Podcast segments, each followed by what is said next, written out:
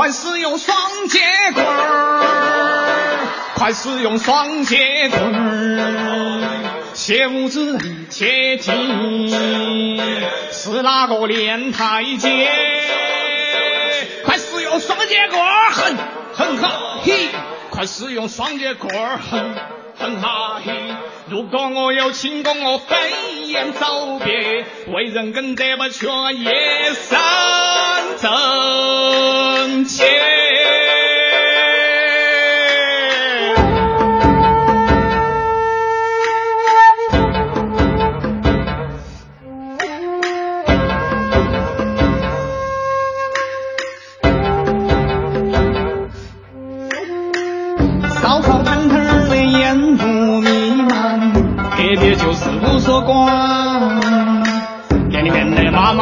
茶道有三段，来老板儿练铁砂掌耍杨家枪。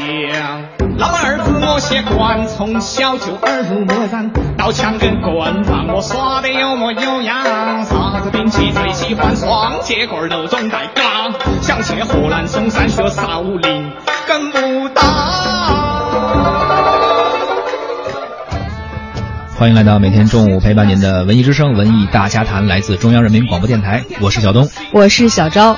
目前听到的这首歌啊，我觉得歌词肯定大家都会非常熟悉了，这不是周董的双截棍吗？啊嗯，，但是这个唱法可能您是第一次听到，或者啊是第二次听到啊，因为之前在一档综艺节目《中国新歌声》是叫这名儿吧，我都有点记不住了。对啊，有这么一个选手，然后改编了周董的双截棍，唱成了这个样子，用四川。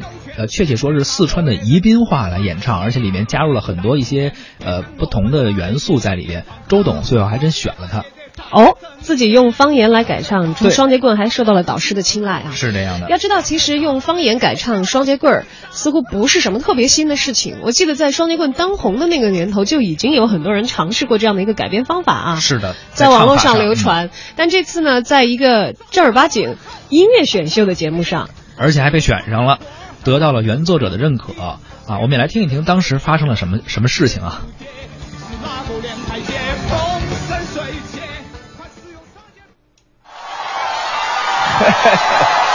厉害！你晓得呀、哎太棒了你太大胆了，没人跟我抢，太棒了！这就是得偿所愿，也不用争。呃，不用 他反正唱这首歌也是来你这儿的，对吧？这是四川话是吧？是四川宜宾话。啊，什么快试用这话双节棍儿？对，快使用双节棍儿，绝对的牛，这个真的。好像比用普通话听起来还有那个味儿。而且仔细听上去，他并非只用四川话来让我们觉得好，他在音乐当中用了，很多编排，，对，是是有想法的。你自自己编的吗？对，这个是我自己自己编曲的。好，给你一个赞。谢谢谢谢。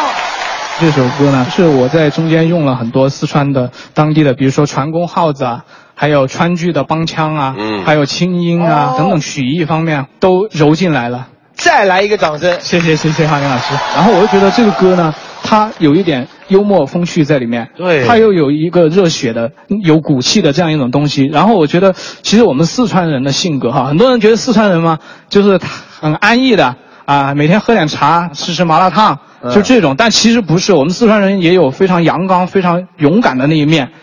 所以我觉得就把周董这首歌又重重新在四川再完善了一遍。不错，对，所以来到我的战队，非常开心，来给他一个掌声。谢谢谢谢。好了，恭喜了。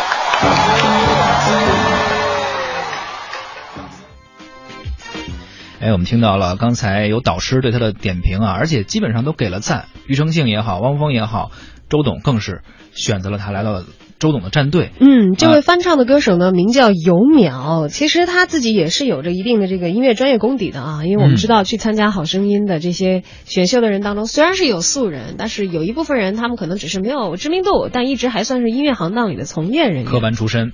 嗯，而他这个改编呢，其实今天我们想跟大家聊一聊啊，就是您印象中比较深刻的一些比较有意思的改编，呃，或者用现在有很多人用的一个词儿叫很魔性的那种改编啊，包括这首双截棍，包括我们也知道最近还有一些啊，呃，红在网络上的一些大家刷屏的一些歌，也可以跟我们互动一下，可以添加微信关注我们文艺大家谈的公众号或者文艺之声的公众号，发来您的留言，说说您知道哪些好听或者觉得很神奇的改编，嗯还有机会获得我们的演出票和电影票。对，每到周末的时候呢，我们的 FM 一零六六文艺观影团也会组织大家共同前往影院去看一些近期刚刚上映的呃热映当中的电影啊。我们也会在我们的幸运听友当中筛选朋友们加入我们的观影团队。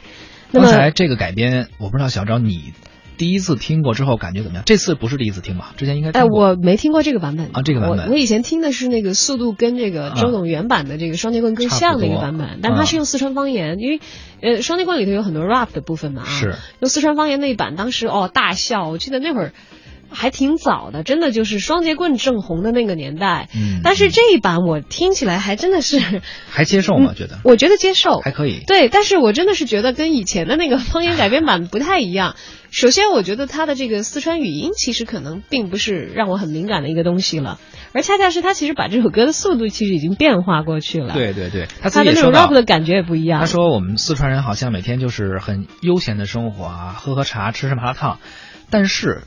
却有自己生活的一个韵味，有自己的力道在里面。双截棍我们知道是中国非常传统的一个武器，嗯哎，但是所以他这种，而且周董本身写歌就是中国风那种风格，所以他用一个方言来改编，他是有呃有根基在这儿的，是说用中国的一个方言改编一个中国的文化内核的东西，同时本身就是用中国风的演唱，所以呃才怎么说呢，才能够得到导师们的认可吧。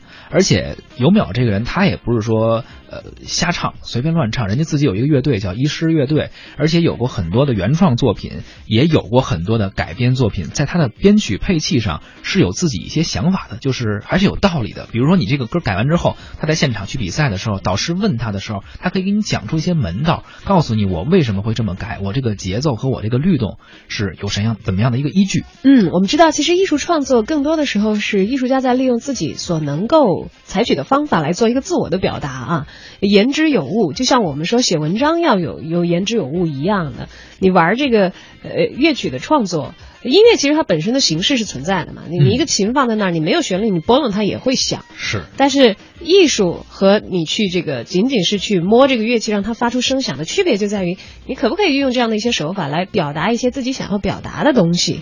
那种语言无法说，其他的界别无法说，但是可以调用一切的艺术手段来传递的东西，而且直达这个听者的内心啊，这才是这个创作的一个基本的一个原则。所以其实改编这种形式，虽然有很多，虽然可能有的时候出现的时候。